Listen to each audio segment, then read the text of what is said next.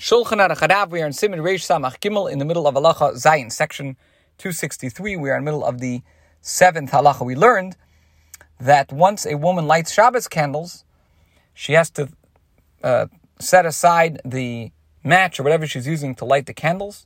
She's not allowed to extinguish it because by lighting the candles, she's accepting Shabbos.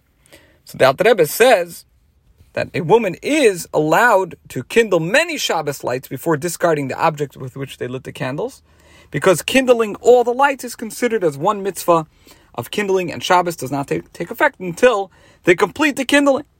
So therefore, let's say a match with which a woman lit the candles burnt out. She's in the middle of lighting candles, and a match goes out, so then she is allowed to light another one because she was not finished completing the mitzvah because she didn't light all the candles yet. Okay. There are authorities who differ with the above maintaining. They say Kabbalah Shabbos The acceptance of Shabbos is not at all dependent on the kindling of the Shabbos lights, but rather. Rather, it depends on the beginning of the Shabbos evening service. Once the Shliach Tzibur recites Baruch Hu, everyone has to stop um, the performance of forbidden labor. Primarily, the halacha follows this view. In the parentheses, Rebbe says, nevertheless, all authorities agree that it is necessary to accept Shabbos directly after kindling the Shabbos lights, as explained above in the previous halacha. If a woman makes such a stipulation, Shabbos does not take effect automatically when she completes uh, kindling the lights, but is dependent on her acceptance of the holiness of the day. Yet, she must accept Shabbos shortly thereafter, because if she does not do so, it will not be evident that she kindled the light for the sake of the Shabbos.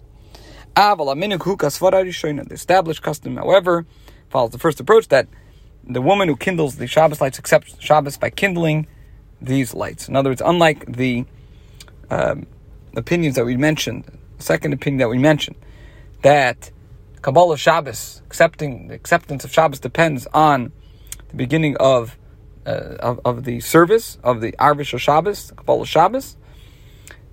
The the minhag is that once a woman lights Shabbos candles, she's accept Shabbos.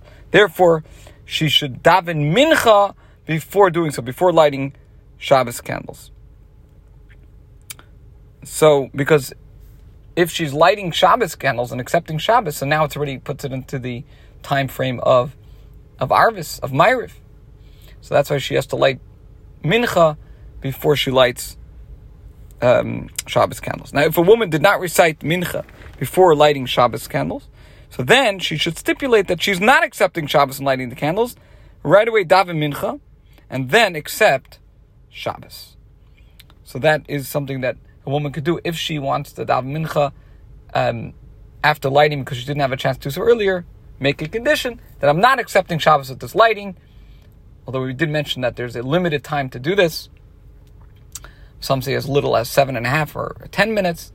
So therefore, she should right away daven mincha and then uh, accept Shabbos. Okay.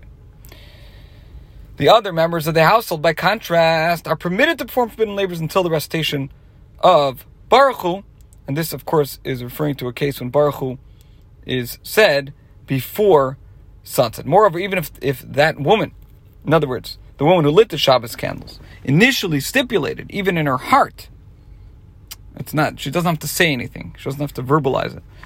So even if in her heart she stipulated that she's not accepting Shabbos with this kindling, so then the stipulation is effective in a situation of need.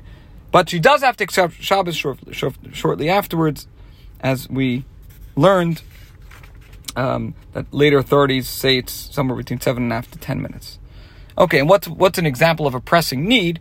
Let's say a woman is thirsty and she didn't have time to take a drink before lighting. Okay, now there's a difference of opinion if, if a woman may make such a stipulation in order to drive to the shul or ride in an elevator. Okay.